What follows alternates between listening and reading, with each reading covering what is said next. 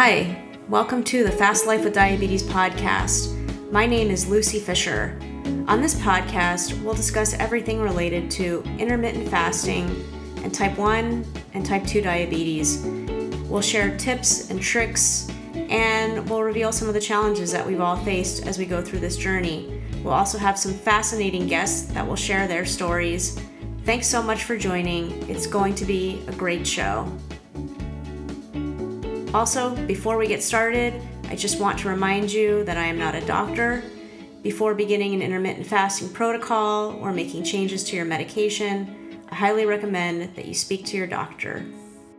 Hi, everyone. Thank you so much for joining today.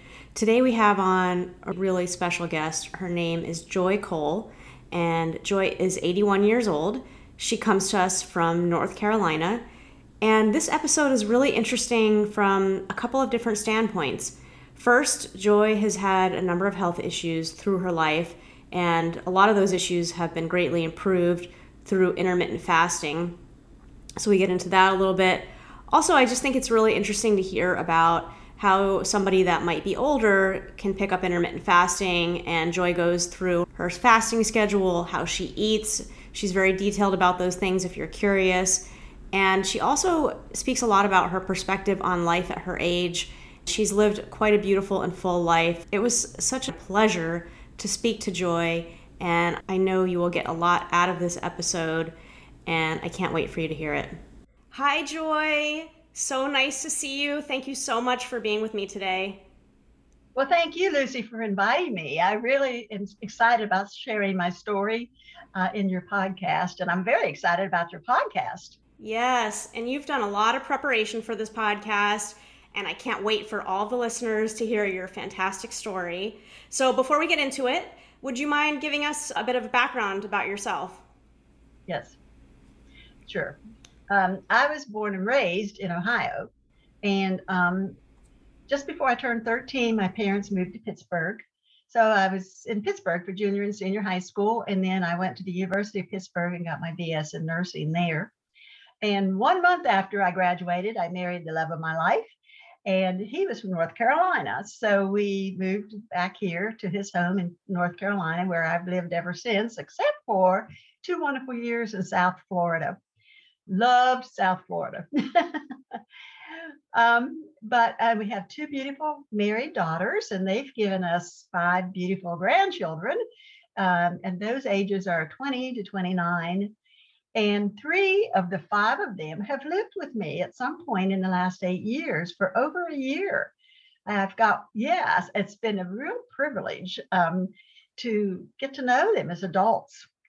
And um, I currently have uh, Jake living with me, who's 25 and brought his 55 pound dog with him.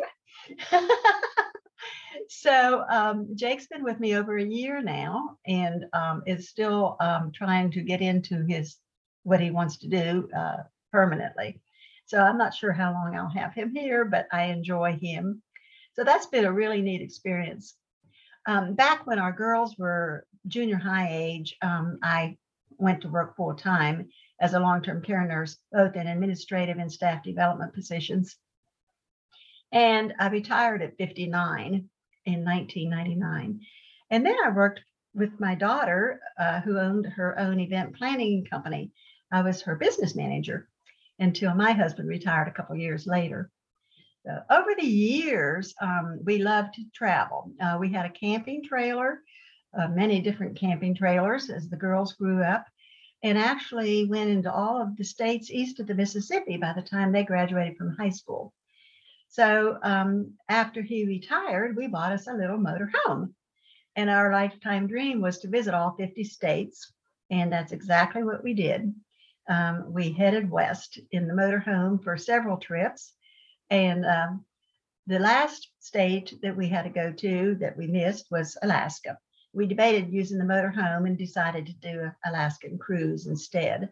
So that was our 50th state. We flew to Hawaii. We didn't take the motorhome to Hawaii.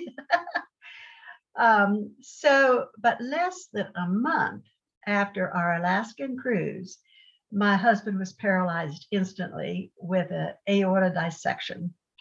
And uh, it was a huge shock. uh, he was healthy one minute and paralyzed the next. So I cared for him for his last four and a half years.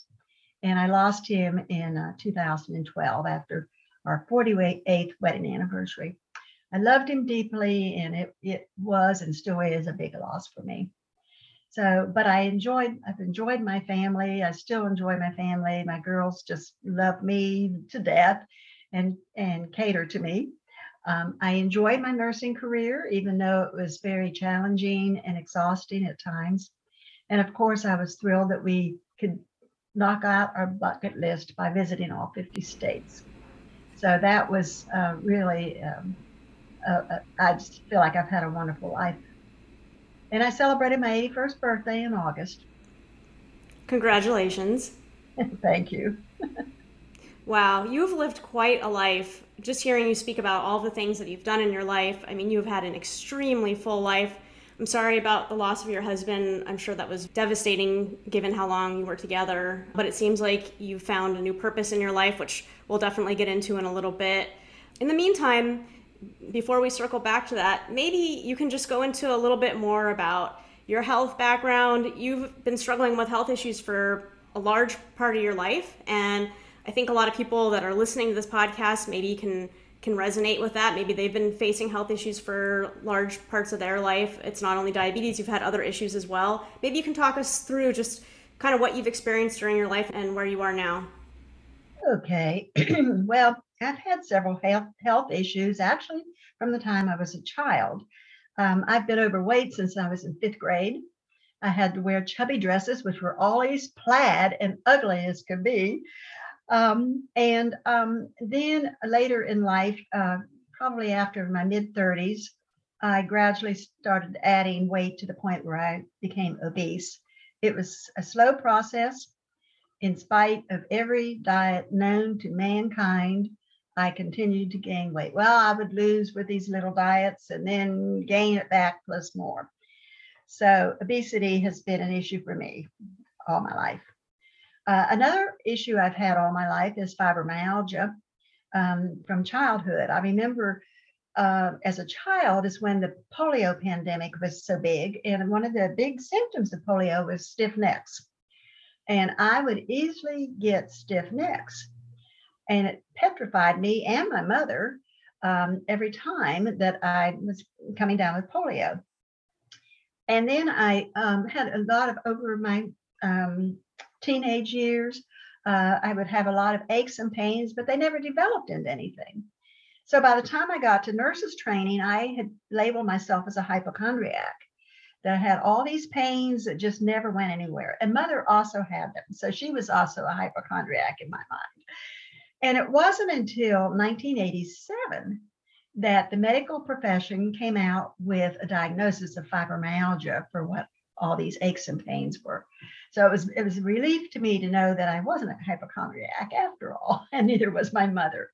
But the fibromyalgia um, just stayed with me, especially in nurses training and in nursing with the heavy lifting and everything. I I really pretty much stayed in pain and had a lot of stiffness and fatigue. So that was big in my life. Um, about my mid 40s, I developed hypertension. Um, I'm sure it was related to the stress in the career, but I was on a strong medication for my um, high blood pressure for quite a few years. Um, and then I also, about 15 years ago, developed gluten and casein intolerance. Uh, casein is the protein in dairy. So basically, I have been gluten free and dairy free for the last 15 years. And um, that uh, took a while, uh, took an adjustment in itself. So, um, especially with the gluten, I mean, that's wheat. So, uh, and then the gluten free products are actually higher in carbs than the wheat products because they have corn and rice and potato starch in them. So I I really had had addressed that. Um, I'm a survivor of breast cancer. I've been cancer free for five years after my treatments. And uh, I, of course, being a nurse, had osteoarthritis in both knees from all those years going up and down the halls. Um, and that led to two knee replacements in 2020. And then the other one was just this past March in 2022. Um, I also experienced angina for a number of years and had a lot of cardiac tests done, and they could not find the cause of the angina. Uh, I had a handicap uh, parking ticket for the because of the angina. So um, that was, you know, very uncomfortable for me. And of course, the reason why we're at this podcast today is because of my diabetes. Um, I developed uh, pre-diabetes in 2013. Um, I've been watching my fasting blood sugars creep up, and um, knowing I had diabetes in the family, I was, you know, aware of them. But um, back in my nursing career days, type 2 officially didn't start until the fasting blood sugar was 120.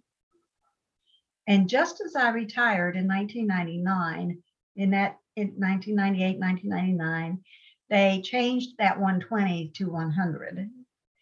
But most of my fasting sugars were between 105 and 120. So I just kept with my 120 figure and thought I was good, except that my physician didn't. so the day she put IFG on my chart as a diagnosis, I, I faced reality. IFG, impaired fasting glucose. Actually, you know, there's really three terms for, for this uh, the IFG, pre-diabetes, or type 2. All three of them are, if you know, can be used. Right. Yeah, that's quite a list of issues that you've had. And then obviously to be dealt the blow of pre-diabetes, type 2, IFG, whatever you want to call it, that was probably pretty devastating at the time when that happened. And obviously, you, you knew what the implications were given your exposure to the medical field. When you were diagnosed with impaired fasting glucose, what was the treatment protocol that you were put on at that time? Well, um, I had actually, as I had an annual routine lab work done every year. Um, and then um, I looked, actually went back to my records to see what my fastings and uh, and non-fasting fasting blood sugars were. And unfortunately, with my records, I could not tell which ones were fasting, which ones were non-fasting. But for the last 10 years or so, my readings ranged from 160, but that was only once, uh, down to 105. And um, I usually average between 120 and 105. So um, my doctor ordered my first A1C in 2013 when my fasting blood sugar was up a little bit. I had no symptoms. I was aware of my family history. Um, and that first A1C was 5.8. Uh, 5.7 to 6.4 is, is the range for type 2 diabetes. So um, I was in that range. but at that point, we just did diet and exercise and um, mostly diet, not much exercise. Um, and later, uh, probably within the next six months or a year, my A1C hit 6.1. And at that point, she put me on metformin. Um, of course, I was very happy. I, I, lost weight on the metformin, but it made my fibromyalgia pain much worse. And it took me three or four months to even begin to think that the metformin might be the cause of my pain increase. But eventually, at six months, she and I discussed it and we decided to stop the metformin and see if the pain got better. And it did. So we kept, I stayed off of that for quite a while. And then my A1C went back up to 6.1. So we tried the metformin again. And of course, it didn't take me long that time to know that it was, in fact, the problem uh, with my pain. So um, my A1Cs were running consistently between 5.8 and 6.1. They never went above 6.1. So she and I decided that we would just sit tight as long as the A1Cs didn't get worse and keep checking them. And I would just work with diet and exercise. So they stayed in that range until October of 21 last year over two and a half years after starting IF. it was 5.6. Wow. And I was ecstatic, ecstatic to see it in the normal range. And she actually immediately took me off of, uh, took the diagnosis off of my lists. The pre, um, and I think she knew I was doing the intermittent fasting. She's watching my weight go down. Um, the A1Cs were still staying, staying between 6.1 and 5.8 but um, she was i think she knew then that i was good.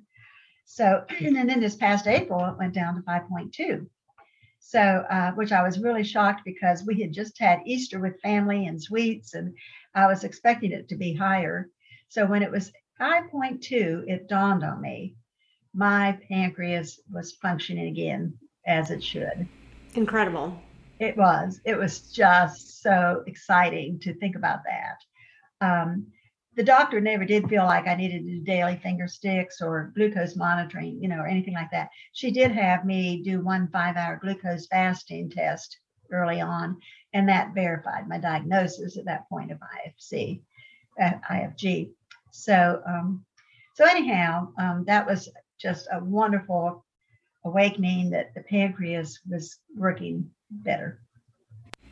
Fantastic. That's an amazing story that you had where you tried the metformin, it was making you sick, didn't mm-hmm. put two and two together, got off it, had to get back on it, and then finally found fasting and were able to get off it completely. That's that's incredible, and I'm glad that you were able to to figure that out so that you didn't have to try something else or who knows what in order to get your A1C back down again.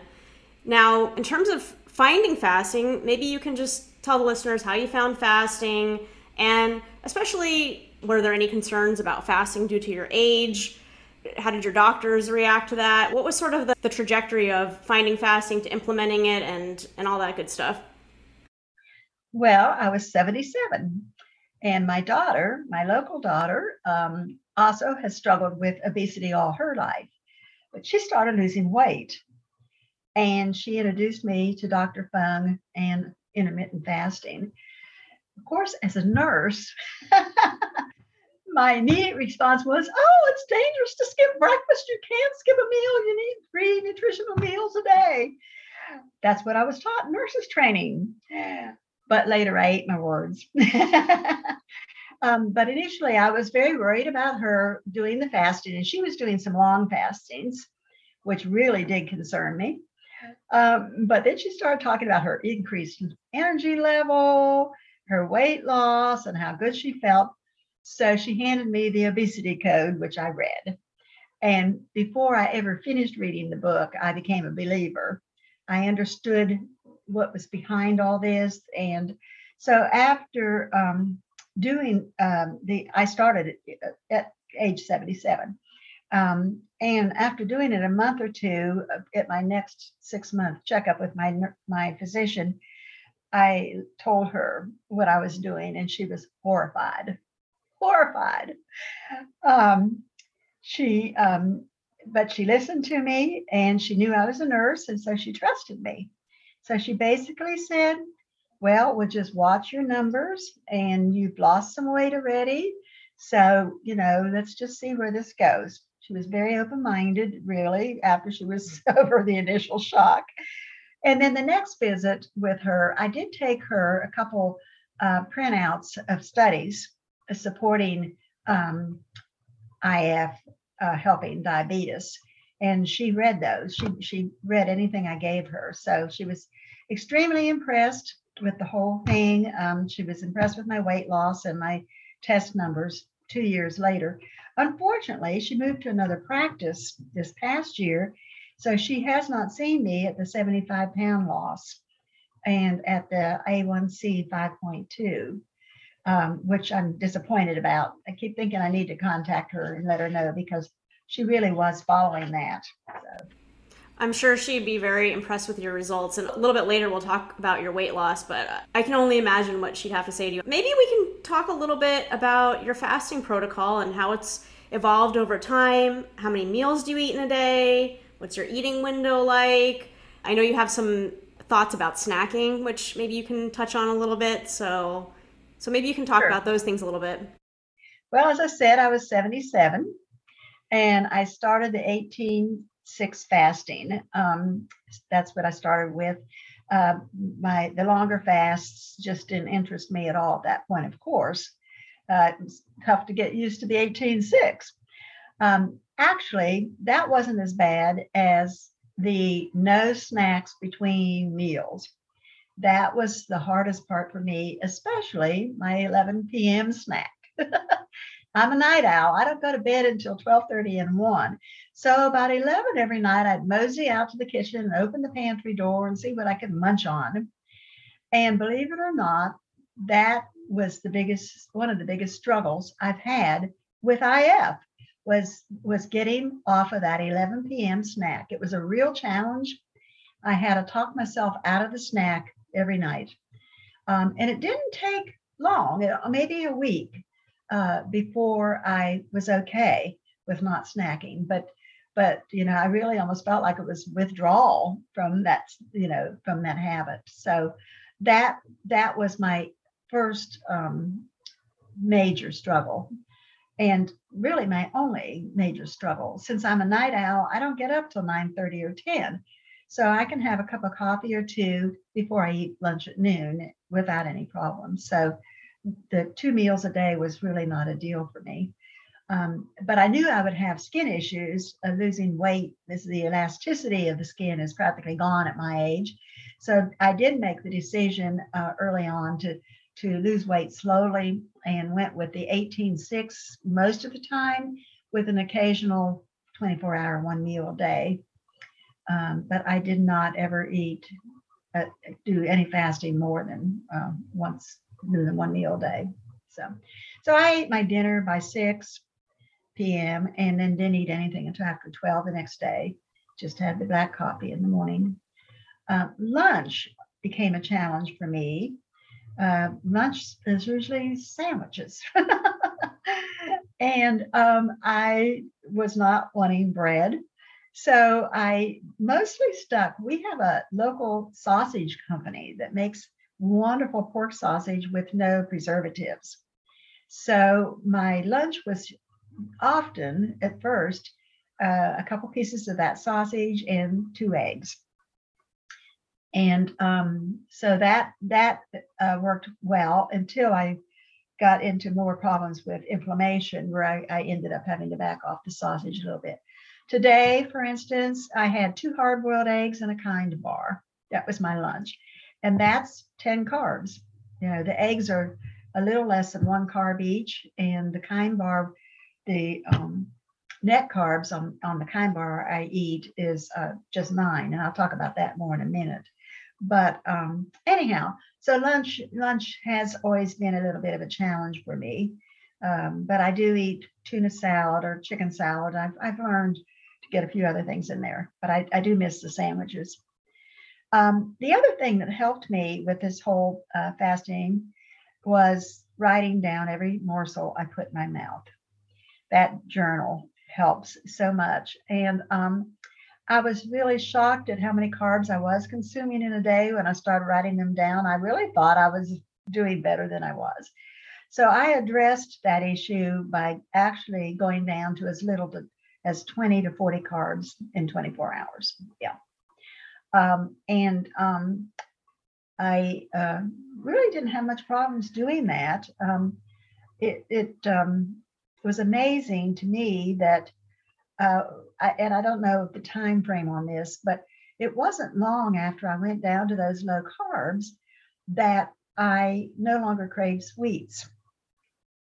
Um, that when I realized that, um, that was to me a major accomplishment. so, and then as far as writing things down, um, eventually it got down to a science where I knew what I could eat and what I couldn't. So I didn't write down my um, intake for after maybe three or four weeks. So, anyhow, my meals ended up being meat and low carb veggies. Uh, if I ate any carbs, I ate them with my meals so that the pancreas had no work to do any other time except during those two meals or that one hour in there for the meals. And it usually wasn't even an hour. So I also had no problem eating out. Um, I was eating out a lot with my friends before the pandemic and not as much, of course, during the pandemic. But I simply avoided the rice pilaf, the baked potato, and the rolls and stuck to a meat and two veggies. And I was quite satisfied. So I never had a problem at all eating out. Um, but with it was just so great to uh, not crave sweets. I, I never forget. Um, I was watching others eat desserts at bridge clubs and uh, or wherever, and they were always scrumptious looking desserts. And I just sat and they drank a cup of coffee or drank a glass of water, and the women would say, "Oh, you have such good willpower. Oh, it's so wonderful." And I'm like, "No, it's not about that." But I didn't explain it to them because I knew they wouldn't understand. But once I got the carbs down, I just didn't crave those sweets. I I looked at those wonderful desserts and it didn't bother me a bit to drink my cup of coffee while they ate their desserts. So um, that was really good for me. So so within a week of um, and this I do remember um, the time frame uh, within a week of starting the 18-6 routine, my energy level increased significantly. Now, this is just a real boost for me because of my history of the fibromyalgia. With all, I've always had fatigue. I lived with fatigue from grade school on. And so to have any kind of energy was unreal. And it, it was just a real significant uh, improvement for me. So that was very encouraging for me to keep it up.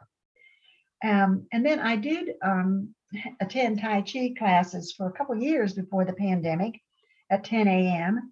And um, when I started IF, I'm like, oh dear, can I really do that hour of exercise without any food on my stomach? But finally, I got brave and went one week with just my bottle of water and no food in my stomach. And I was shocked at how much better I did in Tai Chi. I was shocked at my energy level and even my movements because my pain wasn't as bad. So, you know, so that was that was the end of eating before Tai Chi. Um, I never did do a keto or any special diet. Uh, I I just watched my carbs. I you know, wasn't hard on myself. Um, I'd have a few bites of gluten-free birthday cake or dessert when it was served with a meal for, for family gatherings and family birthdays and whatnot but I, um, you know, I just watched my carbs. Three years after starting uh, intermittent fasting in January of this year, um, I had lost a little over 75 pounds. And that averages out to only 25 pounds a year or one pound every two weeks. uh, but it was a weird weight loss. Um, I would go sometimes as long as two weeks with no changes on a plateau and then lose two or three pounds in a couple days, or maybe for a week I would lose a pound every day. Um, there was no rhyme or reason when I stepped on the scales to figure out how this weight loss was working. So I just learned to trust the system, to trust the lifestyle change and go with it. Um, I do hope to lose a, a, a little more weight. I'm already five pounds less than my original goal, but at some point, I realized that there really shouldn't be a goal. Uh, my body will tell me when I'm at the right weight. And um, I have maintained the 75 pound loss since January, which is over eight months at this speaking. So, and to maintain, um, I did 14 and 16 hour fasts with supper usually by six, with the big no snacks between those two meals. It was it to me, that's just so major with intermittent fasting. No snacks between those two meals. Um, and I maintain my weight loss with about 60 calories a day, uh, carbs a day, rather than the 20 to 40. I did up my carbs a little bit and I maintained the weight. I watched the weight very carefully when I added the carbs and, and it never made a difference. So, but I have uh, recently, just actually two days ago, went back to the 18.6 um, as I want to lose more weight and the timing's right. The summer family gatherings are behind me, the summer birthday parties are behind me, and the holidays are a few months away. So I figured I only need to take off a few more pounds and I can do that in the next couple months. So I have gone back to the 18.6 this is my third day of it, and um, I actually have dropped a pound already this morning. I checked. So uh, my body is reacting well to the 18.6 and the lower cap cards.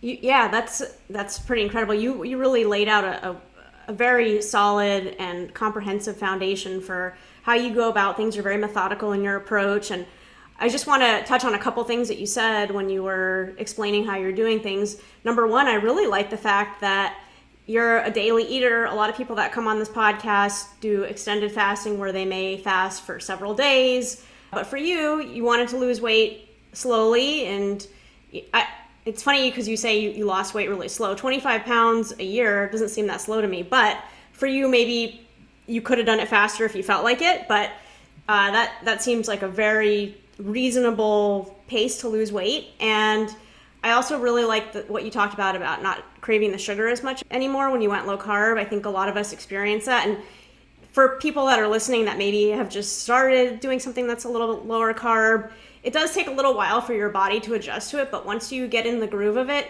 you're right. You don't really crave that sugar anymore. And plus, you notice a difference in the way you feel when you eat those things versus when you don't feel those things. At least for me, that's one of the things that I really that's why I don't do it anymore because I know if I eat that thing with a lot of sugar in it, I'm going to pay for it. Maybe mm-hmm. people that don't have diabetes don't have the same thought process, but for us, we just know we're going to have a high blood sugar, we're not going to feel good. So mm-hmm. why why torture ourselves and hurt our bodies, you know? Mm-hmm. Uh, so I really I really appreciate that. And then the other thing I wanted to just touch on real quick was I like your message about the no snacking between the meals. If you have a longer eating window, I think, especially people that are new to the process, they may think, oh, well, I have an eight hour eating window, so I can just eat constantly for eight hours. But you really can't. If you do that, you're going to end up not losing weight or even gaining weight, depending on what you're eating. So I love those those aspects of your message. So that, that was fantastic. Mm-hmm. Uh, and normally I hold this question to the to the end, but since we were we're on so heavily in this topic of intermittent fasting, I wanted to ask especially for people that maybe a little bit older, do you have any advice or tips related to intermittent fasting that, that maybe that can help get them started, especially if they're facing a, a diabetes diagnosis? Oh, yes. um, well, first of all, uh, let me just respond to what you said as far as the um, uh, not craving sweets anymore.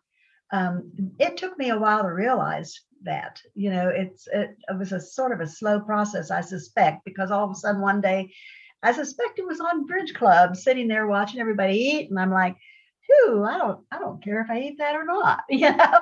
So anyhow, that is a gradual thing. Um, oh yes, I have discovered the magic of peppermint tea. and I actually on uh, Dr. Fung's Facebook page have recommended that to folks who complain about their hunger.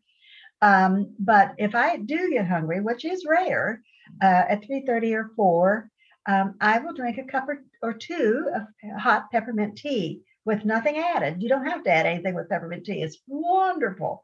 I use organic when I can get it, and um, but I, it doesn't need to be organic. And I've also discovered that it's very helpful for nausea.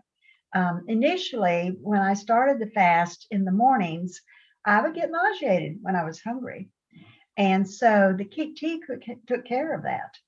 Um, so I really um, use a lot of peppermint tea still, mainly because I enjoy it now. Another item I use is fried pork rinds.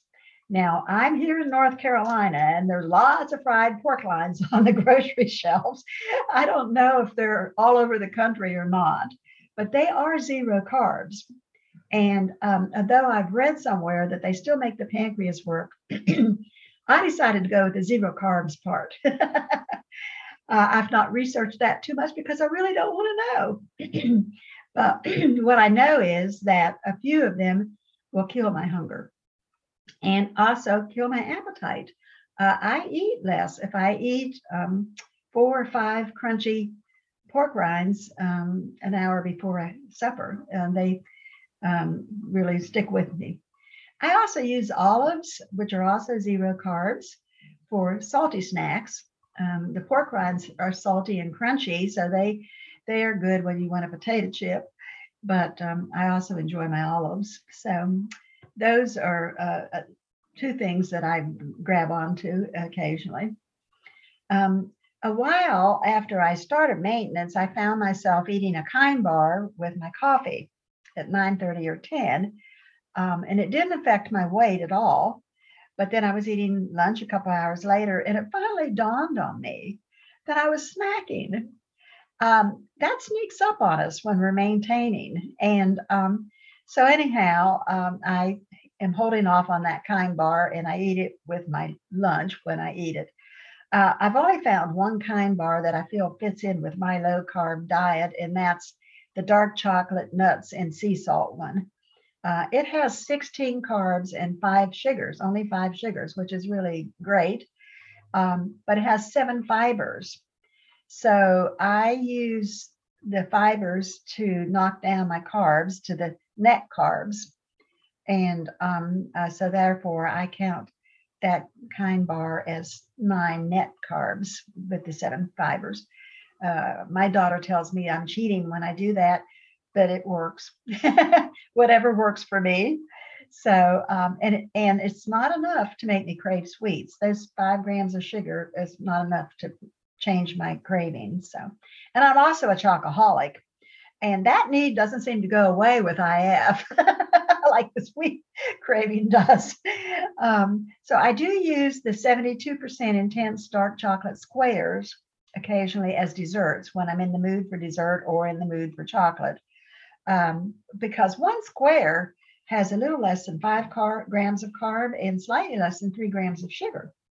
So it's isn't enough to make me crave the sweets, but it's enough to satisfy my chocolate needs. So um, I, I, do enjoy that, um, and I I do avoid most fruits um, because of the carbs and sugars in them. Um, I tend to when I do eat fruits, it's the blueberries, the blackberries, the raspberries. They seem to have the least amount of carbs and sugar. Um, but I take a variety of supplements, and um, and that includes vitamin C. So I, I am covered with that. That's that's a great uh, overview of kind of how you eat, and we're going to get a little bit more into that in, in a second. But I think it's a really important message that You've done a lot of trial and error with your own body, your own fasting schedule, and you do what works for you. You have the square of chocolate, you have the kind bar, and you've decided which one fits your lifestyle. You do the tea to help curb your hunger. I think that's a, you know, nobody can prescribe to you what is going to end up helping you through your fasts, what's going to help you lose weight, all these things. It's sort of something you kind of have to figure out on your own, and everybody has their own preferences in terms of what they like to eat it's just it's a lot of like i said trial and error. And i think that you've laid this out very nicely. You sort of have like a system in place which which seems to be totally working for you. So that's fantastic. Maybe we can talk a little bit more dive a little bit more into your diet. And obviously you were saying that you eat you know you keep it to pretty low carb. Have you always been that way? Or you know I, I know that you're a meat lover. Maybe you can talk a little bit about what your diet looks like today. Sure um, I do want to say this in regards to the kind bar and the chocolate. I think if we deny ourselves all of that, we're not going to make it. You know, I think we have to treat ourselves with the, uh, something like that to um, so we just don't feel like we're totally uh, off of sweets or off of chocolate. So um, I, I don't think it, it would work for me if I knew I could not touch my chocolate. um, and I am totally into low carbs. I wasn't, obviously. That's why I was obese. Um, I loved gooey things. I loved cake and biscuits and uh, white sauce uh, over uh, meats and whatnot. And all those are definitely gone. Um, some because of my gluten issue and, and my dairy issue. But um, I am totally into low carbs now because I know it's going to hurt me in so many ways if I don't stick with it, like you said. Uh, I don't want to damage my pancreas again. My pancreas has worked hard to heal up, and I just don't want to damage it. I, I don't want the additional pain and stiffness anymore. Um, I, I'm basically am pain free for the first time in my life since my knee replacement in March. That was my last big pain thing. Um, and um, and with my inflammation level better, um, I am thrilled to death to, that I am pain free. So I, I don't want to go there again. I don't want to gain any of this weight back. And I sure do love my energy. so those are four good reasons why I am totally into low carbs.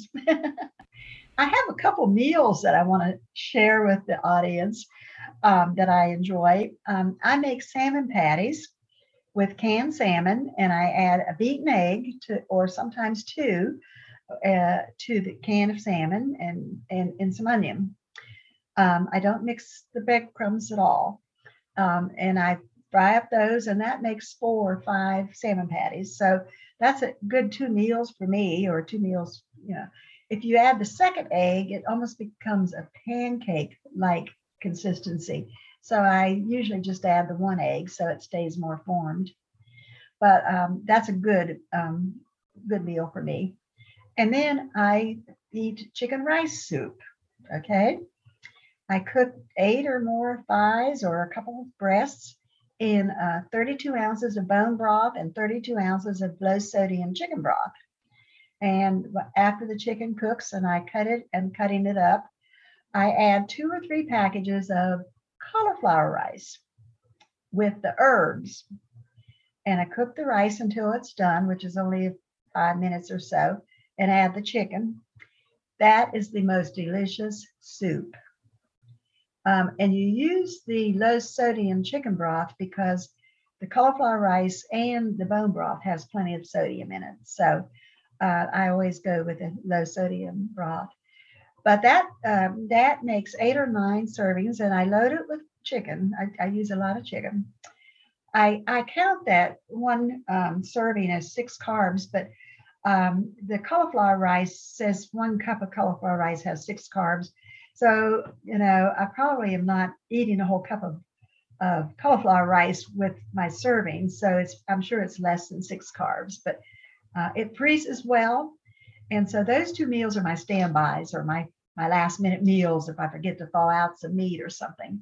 But um, I actually have my family members eating, making chicken rice soup with the cauliflower rice and enjoying it very much. But overall, I pretty much stick with the variety of baked and broiled meats and low carb veggies. That's great. And it's nice to have a couple meals in your back pocket that you like mm-hmm. to make. And I love cauliflower rice too. So mm-hmm. I can understand. I'm going to try that one with the, the cauliflower rice. That sounds delicious. and um, maybe we can talk a little bit. And I know listeners are always curious about this. I'm always curious about this, but you know, you've lost a lot of weight. Maybe you can talk a little bit about your weight loss story, what your high weight was, where you are now. And I know you said you're looking to lose a little bit more weight, so you changed up your fasting schedule. Maybe you can kind of just talk us through that that part of your story. Sure. Well, my highest weight was 245. And I remember when I saw 245 the first time on the scales, I'm like, I am not going to hit 250. I am not going to hit 250. So I immediately, uh, again, tried to figure out how I could lose this weight. But I remember before IF watching a pro football game, one of my favorite teams, the North Carolina Panthers, and the announcer was talking about the players' weights. And one of the players weighed 245. And I'm sitting there thinking, I weigh as much as that pro football player. I can't believe this. It was a rude awakening for me to realize that I weighed that much. and it was really psychologically, it affected me. It motivated me to figure out a way to lose weight. Um, and that was before Ruth introduced me to IF. Um, I am currently between 167 and 169. Uh, I have been as low as 165. Um, I am uh, now five four, and I was five, five and a half to five six, but we do shrink as we get older. Oh, we shrink. Don't tell me that. I'm only four foot eleven. I can't shrink. Oh, no. well, what happens is with aging, we our height shrinks our head continues to grow all our life, as does our feet. so, anyway, but um, I have been happy maintaining my uh, weight the last eight months because my lab reports are good. But as you said, um, I, I, am still interested in losing a little more. Uh, I have gone from size 22 and 24 slacks and 2X tops down to 14 and 16 slacks and petite medium tops. My hips have been my issue, so I look really great with my petite medium tops. My um, my problem is right now I'm between a size 14 and 16 slacks. The 16s are a little big and the 14s are snug. So I would like to lose enough weight to get into the 14s very nicely. So actually, my goal is not a weight, but my goal is fitting nicely into 14 slacks. and um, so I plan to maintain whatever weight that turns out to be. I 14, I was 14 slacks in uh, high school. Wow. Yeah. So 12 and 14. So um, I'm very thrilled to be back to that for the first time in my life to be back to those weights. So, wow, very I good. I must admit, it has been loads and loads of fun getting rid of my large size clothes. I'm, I'm sure it has been. That's I, I did the same thing. It does feel good. I, I have to agree with that. Uh, maybe you can now talk to us a little bit about some of the non-scale victories you've had with intermittent fasting. You have quite a long list here, so maybe you can just go through a few of those. Sure. Well, I'm going to start with the diabetes. Um, I no longer have this as a diagnosis, which I think I mentioned earlier. Um, and I do personally very strongly feel that it has taken my pancreas three years of rest in order to totally heal and function correctly again.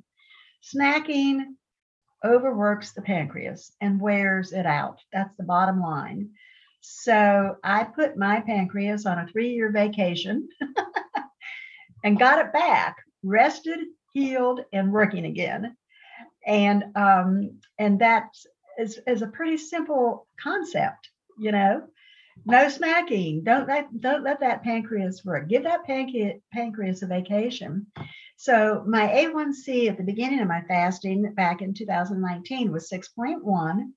And as I mentioned earlier, uh, in April of this year, it was down to 5.2. And also in August, my non fasting blood sugar, non fasting fast blood sugar was 93. Uh, when I went back and looked at the history of my labs in preparation for this, um, I only had one other reading below 100, and then it was 99. So in, in the last 10 years, I had not seen a 93 at all. So that was just really exciting for me. And of course, I no longer have hypertension. I no longer am being treated for high blood pressure.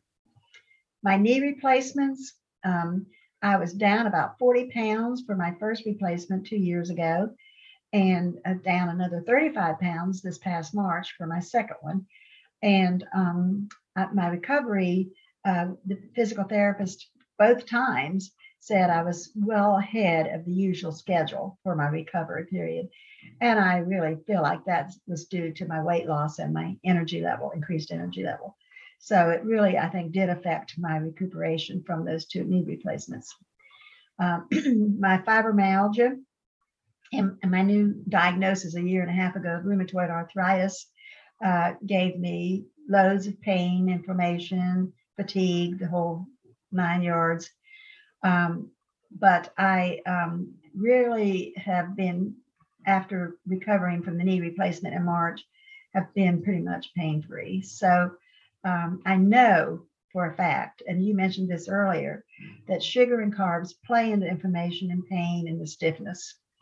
Uh, when I splurge with something loaded with sugar, when I eat a whole cupcake, I know I'm going to pay for it tomorrow. Um, it's just a given fact for me. Uh, and occasionally I eat it knowing I'm going to pay for it tomorrow just to have a, something different for a change. So, okay, so what if I feel bad for a day as long as I just don't keep it up? So, uh, but I rarely, rarely do that because I just feel so much better with the low carb. So, angina, my angina disappeared with this weight loss. Um, I no longer experience that All my lab tests are normal. My rheumatologist does a quarterly blood work on me because the medication I'm on can affect um, the liver function and uh, have other side effects. So last month in August, um, I did a uh, had my quarterly lab work done. The CBC complete blood count is the hemoglobin and hematocrit that look at, at possibility of anemia. And then the comprehensive tests are the ones that include the fasting blood sugar, the kidney function, liver function, and as well as reactive protein, which measure, measures inflammation. And they were all normal. Um, and that's a first for me, um, totally normal. So, uh, with my rheumatoid arthritis diagnosis in January of 21, uh, my inflammation level was 29. Normal is 0 to 10. And I'm on methotrexate to help the inflammation, but I also believe my diet played into the inflammation big time. So in May, my level was two, and in August, it was one. and of course, that explains why I don't have the pain because my inflammation is down. So that's great. And then I mentioned earlier that I chose to lose slowly because of my lack of elasticity in my skin, and that has worked. Um, I do have wings in my upper arms. I keep them covered with my sleeves. and I could use a tummy tuck, but um, uh, actually, the lower the carbs, the smaller that tummy gets. Uh, and I was, even when I was maintaining uh, with the 60 carbs, that little tummy got bigger again, which is why my 14s are snug. So, um, so that does the carbs do uh, play into the stomach. And of course, I have more facial wrinkles, but overall, I do not have sagging skin at all. Um, and that was my big concern. So, by doing it slowly, the skin did catch up and stayed with me, which is really great.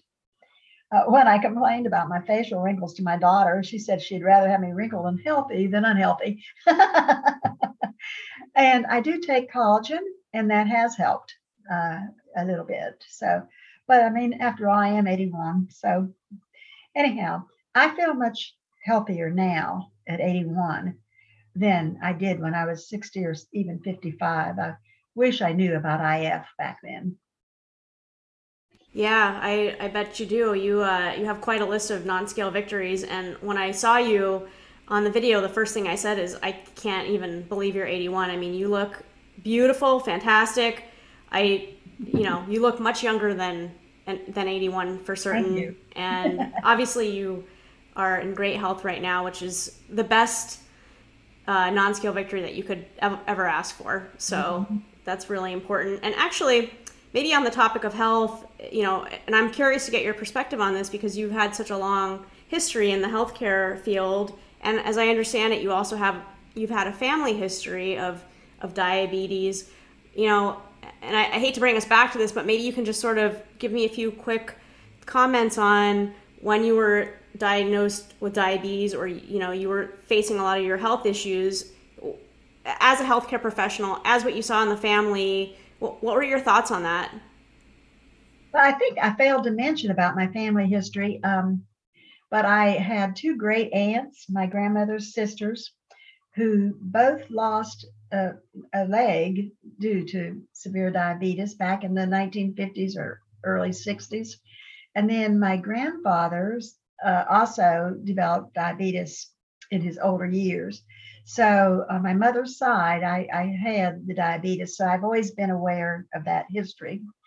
Um, in my years in long-term care, and it was probably close to 30 years, uh, I did see a variety of problems with my patients related to diabetes. Um, I really saw it all. Um, I saw insulin shock and diabetic coma. Um, for the nursing home setting, we had many brittle diabetics, the brittle diabetics being the ones that are hard to control. So we we did deal with both of those.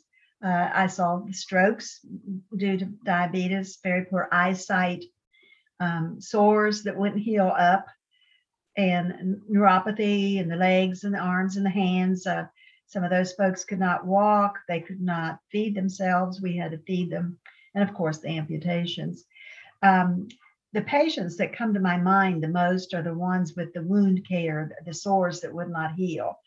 Um, they were painful. They were um, hard to hard to deal with. Um, we had to put dressings on them twice a day. We call in the wound care teams. So we did spend a lot of time with them in particular. By the way, I've recently read that 18 to 19% of the patients in nursing homes now are diabetics. That's one in five. But thinking back on my experience prior to 99, um, I really think the percentage was higher back then. Uh, I think education has played a major role in the last 20 years or so of improving the life of diabetics. And I want to thank you, Lucy, for this wonderful source of education and encouragement for those dealing with diabetes. This is, I hope you listeners are recommending this podcast to others because you need to spread the word. Education is the name of the game in diabetes. If, with the proper education, you can you can do this. Um, for some of us, including me, I really learn from hearing information rather than reading it. And I'm sure you've mentioned this before, Lucy, but YouTube.com um, has Dr. Jason Fung's videos on it. Um, and I highly recommend them. He explains everything very well. And if you go to youtube.com on your computer or your YouTube on television and just search Jason Fung, Dr. Jason Fung, F U N G, uh, you will see a long list of videos on every subject around diabetes diabetes fasting, insulin resistance, diabetic diet plan, intermittent fasting for type 2. Um, there's just quite a variety. And um, if you don't want to read the book, Obesity Code, then this is the way to go. So, and also, I want to mention that with a little research, you can find studies on the internet to back up fasting as a treatment for diabetes. And those are what I, I took my the printouts to my physician. So, uh, yeah, that's a, and thank you for the shout out. I appreciate that. I agree. Education is the key, and the more you understand, I didn't, you know, I got diabetes type one in 1997, and I I had no understanding of what that really meant until uh, maybe 10 years ago. Really, you know, I, after researching a lot on the internet, I was sort of just flying blind. I thought, you know, I need insulin, but I didn't really quite understand what the pancreas did. I'm embarrassed to admit that, but I really didn't have a great understanding. So to your point, education is really, really important. And the more you can learn about this, the more you can learn about how you can heal your own body. So that's that's great advice. Uh, maybe we can talk a little bit more about you know your future goals associated with your health. I know you have a couple. Mm-hmm. Yeah. Well, there's an old saying: "You are what you eat." My mother used to say that 70 years ago. and I believe that more now than ever. I really do. I think the life expectancy of my grandchildren's generation is going to be significantly less than mine. With the fast food, the refined foods, the processed foods, and the alcohol they eat and drink, it's going to catch up with them. I really, really believe that. Um, I'm hoping that they will educate themselves before they get to that point. But my goal basically is to continue the IF indefinitely. I'm, I'm very happy with my lifestyle and um, it's cheaper. I'm only paying for food for two meals instead of three. Um, and uh, I'm, I, my goal is to protect that pancreas and um, and my body with low carb meals and exercise more than I have the increased energy. Great, great. So you said earlier that when you do Tai Chi fasted, you feel better and, and it's it's easier for you to do. Maybe you can speak a little bit about that and just some of the other exercise that you're you're able to do. Sure. Well, the pandemic messed me up with my exercise. Um, the Tai Chi classes are gone. Um, I did work out at Curves for several years before I went into the Tai Chi classes, but they they closed, so I had to move on and find something else. Um, since I have rheumatoid arthritis, uh, which is an autoimmune disease, I am very vulnerable to COVID. Uh, and then the medication I take also reduces the effectiveness of the COVID vaccines and the boosters. So I've really been hibernating for the last two years. I have not gone into any kind of group exercise programs at all. And of course, with two bad knees and the fatigue, uh, it's been difficult to for me to be motivated to do any kind of exercise. Uh, in fact, um, just before they quit having Tai Chi classes, it was affecting my bad knee. That was prior to my um, replacement. So, so I had my last knee replacement in March, as I mentioned, and I had started walking outdoors until the heat hit us here in North Carolina. And we are just about done with that. So I'm hoping to resume walking up the street, um, probably, hopefully, within the next week or so. But basically, I lost these 75 pounds without exercising. My point here is I lost 75 pounds because of what I no longer put in my mouth. And exercise did not play into my weight loss. However, we all need to exercise. And I feel sure that I would have lost more weight had I been doing something regularly but we really do need to exercise. Yeah, that, that's a good point. And, you know, intermittent fasting is always there for you, whether you can exercise or not. I just had a surgery and I haven't been able to exercise as much as I would like to exercise. And I agree with you. Um, you know, I, I've been able to maintain my weight without the exercise, but the exercise is certainly helpful if you're mm-hmm. if you're able to do it. So mm-hmm. I, I agree with that completely. Well, you've you've spent a you know you've been very very generous with your time maybe you can give us just a few closing thoughts about whether it's intermittent fasting, about your perspective on life at your age, whatever whatever you feel like talking about to close with. That's dangerous. whatever I feel like um, well, quite frankly, um, I really didn't think much about my age when I went into the IF lifestyle. Um, I didn't feel like I was 81 then, and now I feel like I'm 60 thanks to IF. Uh, but I, I really never even thought about my age except in regards to the skin. So um, I was not had no fear at all of, of doing doing the intermittent fasting. But I also found that as a retired person and a widow, I had the time and the need to focus on things other than food and fasting. Um, I, I have always um, I, am not into details with this lifestyle, and um, I don't think about it a lot. But that's because I have ongoing projects and I stay busy. So during the pandemic, especially when I had to hibernate, uh, I worked on some ongoing projects. My family helped me with this by giving me a photo frame that's hooked up to the Wi Fi. And I have spent a lot of time scanning photos from my photo albums into my computer and then transferring them into the frame. And I now have about a thousand pictures in my frame. I think it holds over 2,000. Um, and I love sitting in my recliner, watching my life go by through those photos. Um, you can set up how often you want to, how long you want the picture to stay up, and I have it at 10 seconds. But the memories are fantastic for the most part.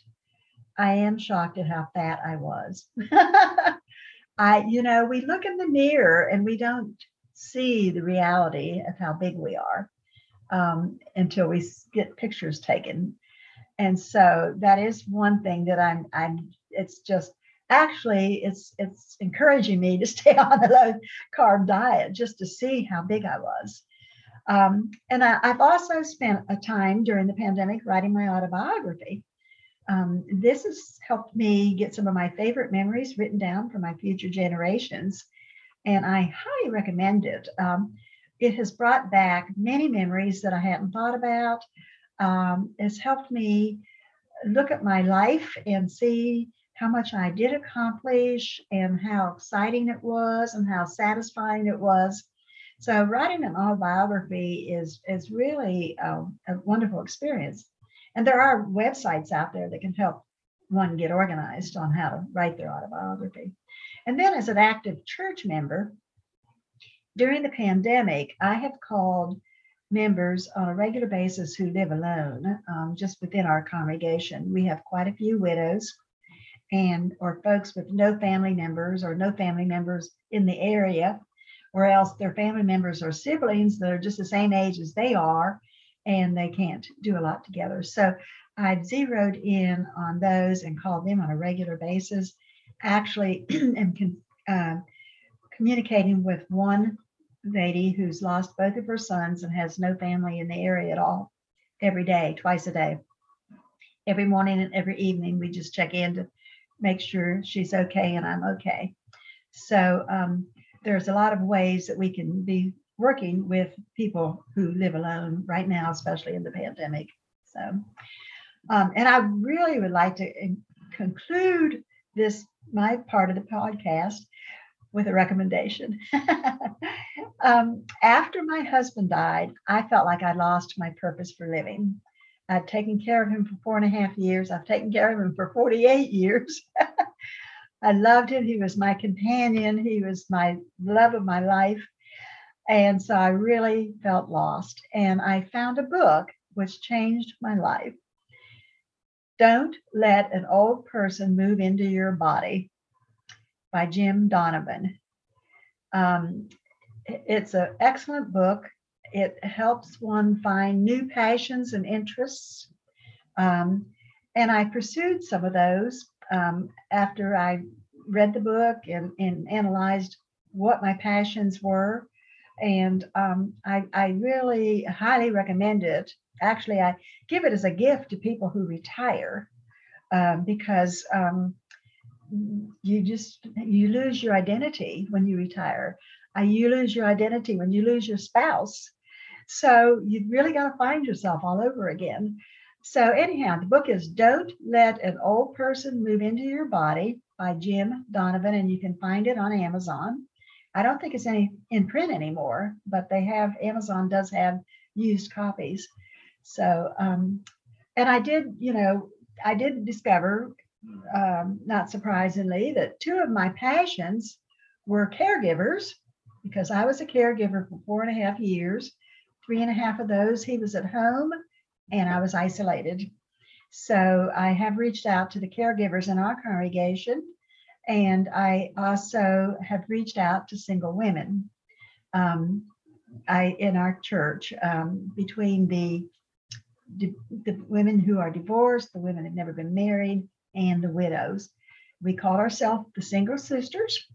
And from 2012 until the pandemic, uh, we would get together for holidays. We would not be invited anywhere for Fourth of July or Labor Day or Memorial Day. So we would get together those days uh, for potlucks and um, we would go to musicals and um, theater and movies together and just do fun things together particularly on the weekends. The weekends were very hard for uh, for most of us.